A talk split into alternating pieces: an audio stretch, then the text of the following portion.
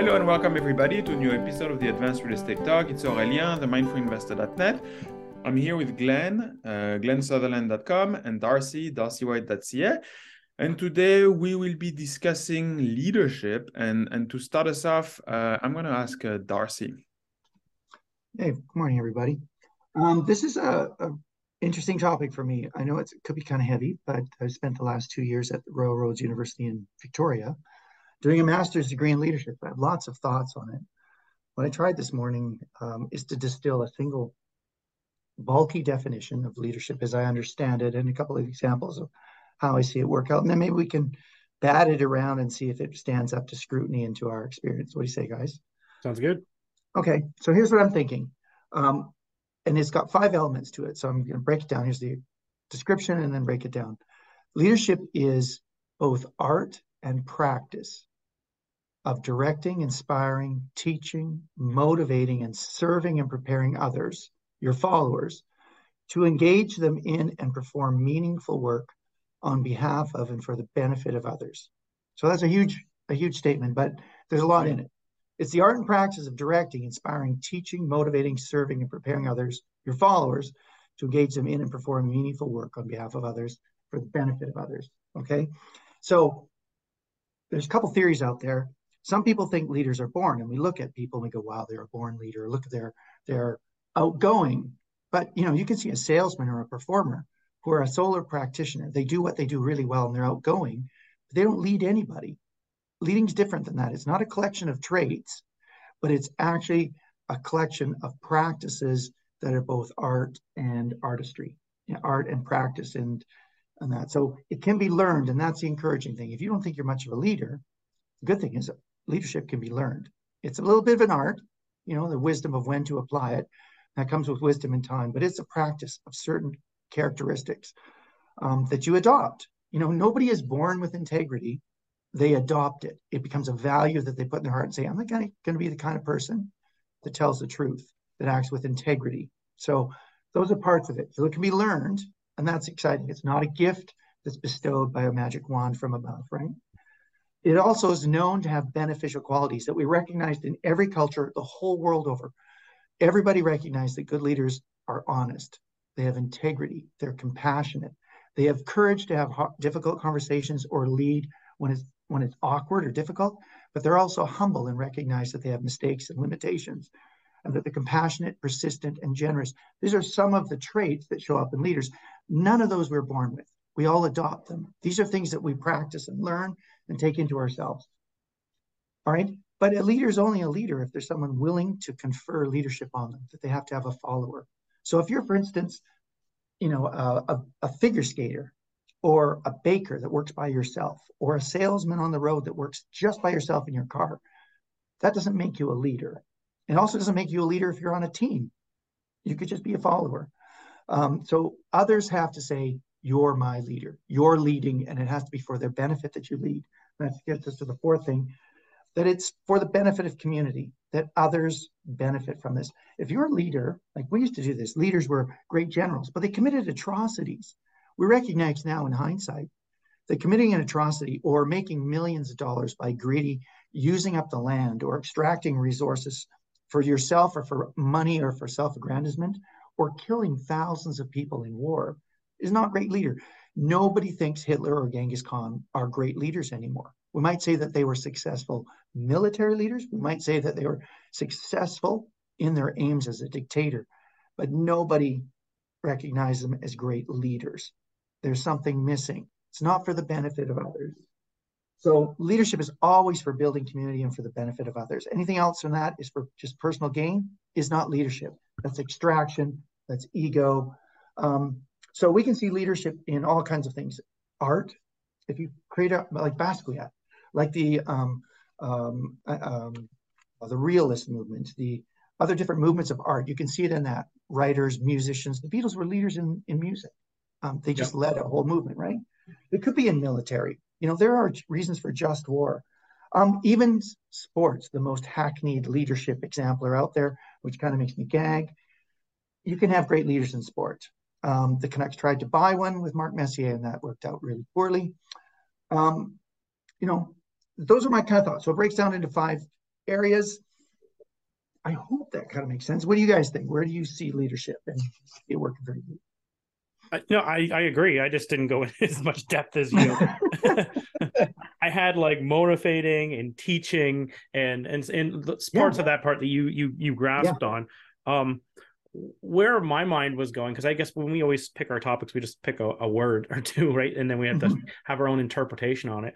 But where I was thinking was, what is our responsibility as being a leader, right? Like, what are mm.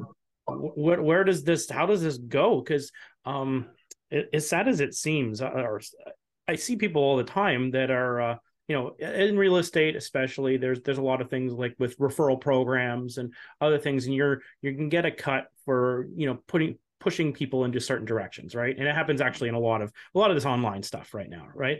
Um, and there's some people who are very, in my opinion, uh, thought leaders in the real estate space, and but I feel like they would also like sell my email and my soul to anyone for any amount of money at all on anything and uh, it's one of those things that uh, I, I do struggle with because i i do leave a lot of money on the table because i don't think it's right right i don't i don't you're also you're you're you're supporting something you may not support um i hear about people like referring specific lenders in order to get the kickback from the lender but then they they I asked them, I'm like, so you, you just sent me this email, like, how well, how was your experience with this lender? And they're like, I've never used them. So why are you referring them? Right? Like if mm-hmm. you're the thought leader, where does the responsibility lie? Like what are you, you know, where does it how does far does this go? Right? Yeah. Because uh, there's there's a lot of money that I, I don't take because I, I don't feel comfortable with it. And there's a lot of people who've offered to sponsor my podcast even, and I just don't feel comfortable with it unless it's somebody that I truly believe in because if you start taking that blood money. Yeah. uh you, know at what point are you still you? Well that's about your integrity. You know i think and it's a credit to you that you won't do that. And i know you haven't. Um, we've talked for three years now. Yeah. our group leader is actually ari. Ari is our spiritual leader that picks the topics and directs this and puts this together.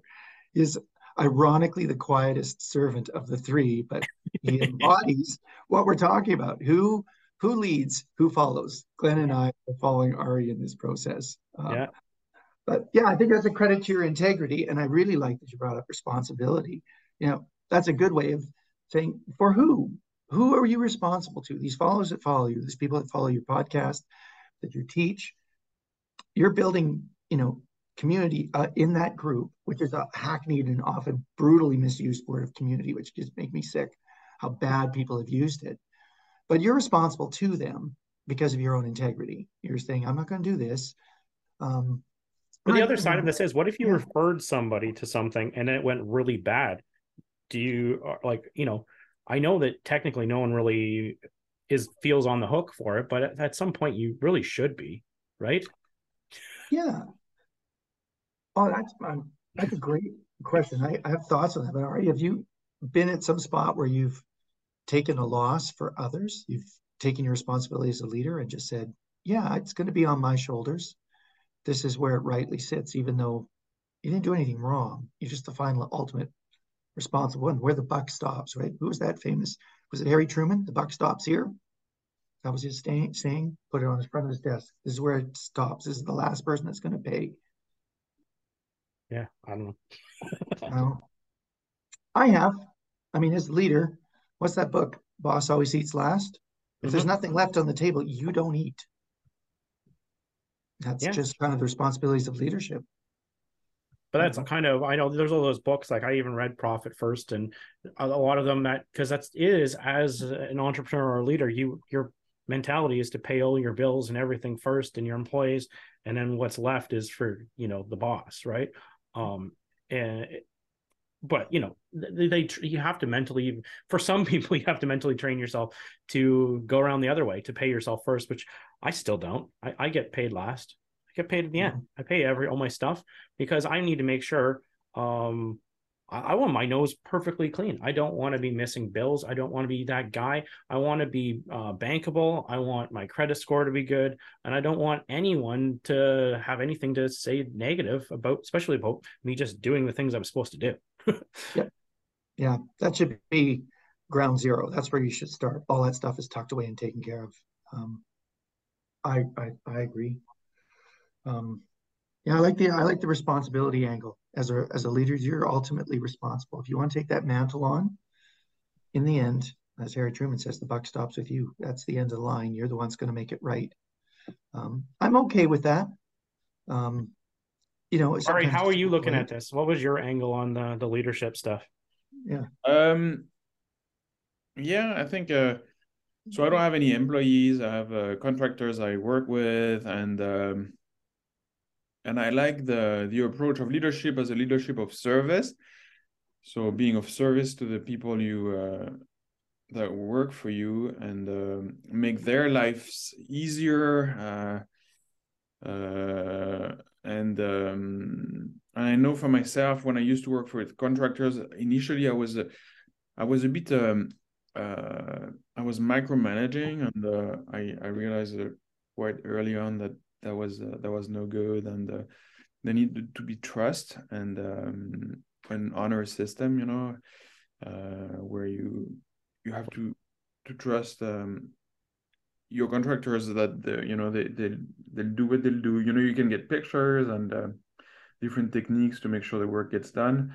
But uh, yeah, a lot of trust is required, and, and and trust is something you build. So you start with the smaller jobs, and then little by little you you increase the complexity of the jobs, their the, the amount of money that's gonna uh, go back and forth. Yeah. Well, I've um, always heard that if you give the like the uh, employees or even contractors, you know, more responsibility, then they they will accept it. Like people will naturally take it and they'll run with it. And but the hard part is as the boss or you know uh, to to hand that over. A lot of people will micromanage, and I, honestly, it's it. I think it's a natural trait because you it's you know they always say that nobody cares about this more than you do, right? Mm-hmm. Agreed.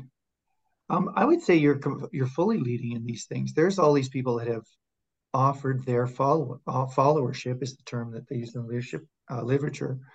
They're offering to follow you. Uh, Glenn and I are capable, able people, and we have willingly offered uh, followed your leadership, offered for you to be the leader of our group. Um, you know, I so I I would see lots of leadership going on there for the service of others. I think that you know nothing. This this podcast is free. It's purely for the benefit of anyone, any of the ninety seven regular listeners out there um, that are enjoying it. Now. Is it okay? um, that makes me feel that makes me feel great that you know someone's getting some benefit from it because you know it is leadership for the benefit of others. I would be sad we're doing this and nobody's getting anything out of it. Um, Darcy, how much how much do you think like leadership has to do with being the action taker as well? Right. Um, honestly, if if Ari, if I'm thinking we're talking about this, our little group here, mm-hmm. Ari never set up that little mastermind, like this never would even be a thing. Like there's oh, yeah. there's there's an action element to this as oh, well. Oh, for sure. Yeah. It's not just a noun. It, leadership is action. It's it's in in action and it's seen and recognized in service. I, I like that Ari brought up um, serving others because you know one of the theorists in this category, um, Robert Greenleaf, um, came up with the idea or the concept around servant leadership that your leadership should be in service of others, purely in service of others. He came from a you know a, a faith background, but he was in business, um, but his faith informed his values in his business and his writings and it was maybe a novel idea in the 70s when he first introduced it, when there was lots of other competing ideas. But over time, it's grown in, in prevalence as many people see that we build better worlds and better companies and better communities when we engage people and we serve them. You know, I went into this is interesting because I'm, I'm reviewing it now. I'm, you know, listeners will know we're recording this in late November. I'm two weeks away or just over two weeks away from finishing my master's degree. So there's a lot of reflection going on when I came into this program, I was looking at how to motivate my employees and all the people around me better to get better productivity out of it. And the big turn for me has been in the only way I can compel, well, the only kind of power I have. I'm a good speaker. I can inspire people for a day, but when it gets hard, they forget what I said. They forget feeling that feeling in their heart about what we're doing that's meaningful. They just remember it's hard. And what am I going to do to get through this hard morning? There's people yelling at me, toilets are backing up, we got a leaky window, nobody understands me. They can't remember a stirring speech. It, it's meaningless. You know what my leadership is best in, in action and exemplified? Is when I give them strength, resources, encouragement, and presence. So when I phone my manager and say, I understand, what do you need? It's okay. Up to $300. I'll call a plumber. Let's get the Roto-Rooter in there.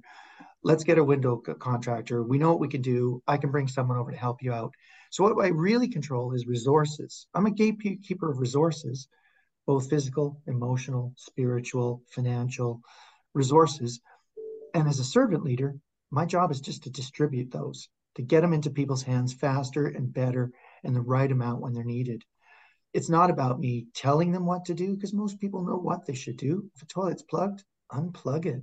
Really? There's no genius there. Nobody gets an award for figuring that out. You get an award for is, you know, getting the toilets unplugged. Everyone will be, you know, raise their toilet brush. Huzzah! The toilet's unplugged. You know, so my thinking on this is turned around. It's not from leading in front. It's just mostly opening the gate and giving resources, whether I have my wisdom, experience, goodwill, financial resources, budget, um, other employees, bonuses, pay for extra hours, you know, that kind of stuff. It's changed my thinking uh, and it's engaged my heart in better ways than thinking like a leader out front, you know, raising a standard or cheering or something like that and yelling for people to follow me. It, it doesn't work as well. And I found the servant leadership that's articulated by Robert Green, Greenfield uh, way more compelling. Yeah, and also it makes me think of the the idea of you know the only form of power of true power over others is a power of example. You know, you can lead by example, mm-hmm. and um, if you make a you know be the leader you want to be be uh, if you want your if you want people around you to be a certain way you know be that way and then uh, yeah. inspire others by by being the the best version of who you can be and uh,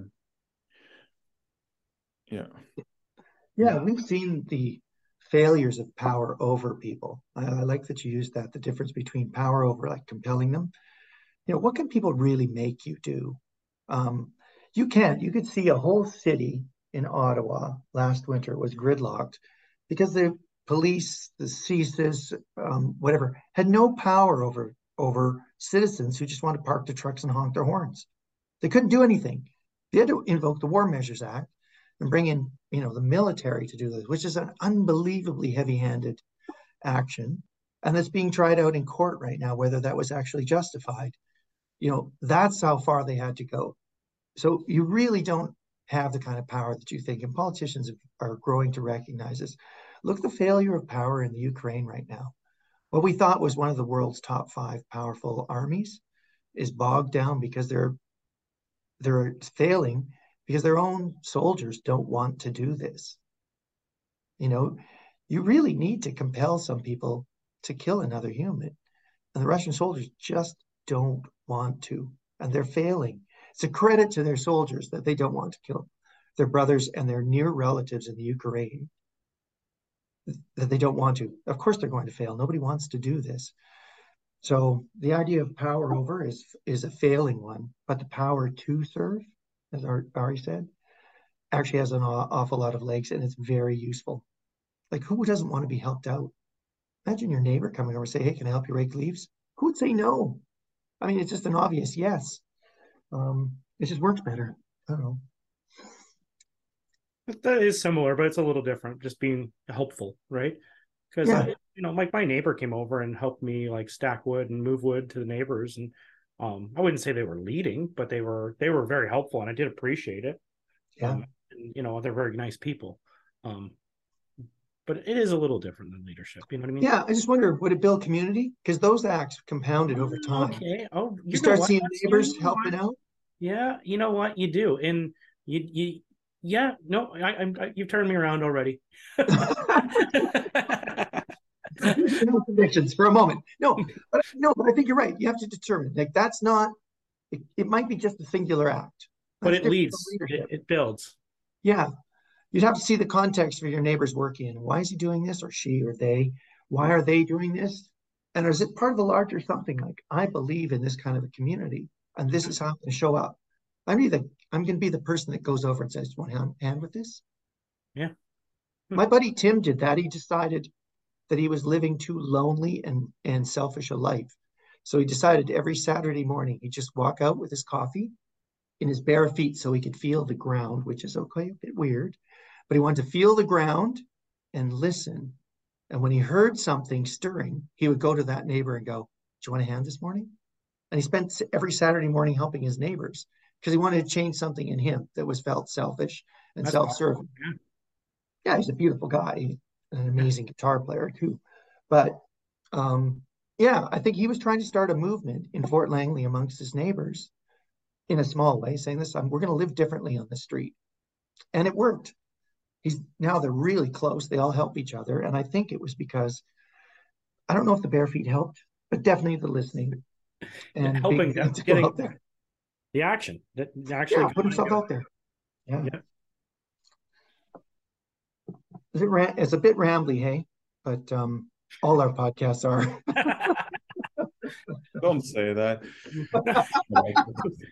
You you got me on this. You don't stand a chance, and Darcy's not much. He's the same, right? We just talk and go off topic. Okay, Well, I well, hope- everybody for tuning in. Darcy, you want to say something else? I just hope that wherever you are, you lead, that you uh, engage, do something for the benefit of others, because you never know what you start. And even just a small, it changes the world. I totally believe that. Mhm. Small leadership, big leadership with a big L or small L, all of it counts, all of it matters. Yeah. Sorry. Okay, well, thank you everybody for tuning in. I hope you found some value in today's episode. So it was Glenn at glennsutherland.com and Darcy, darcywhite.ca, Aurelien, the mindfulinvestor.net. Happy you could join us today, and we look forward to seeing you on the next episode. Bye, everybody. Thanks, everyone.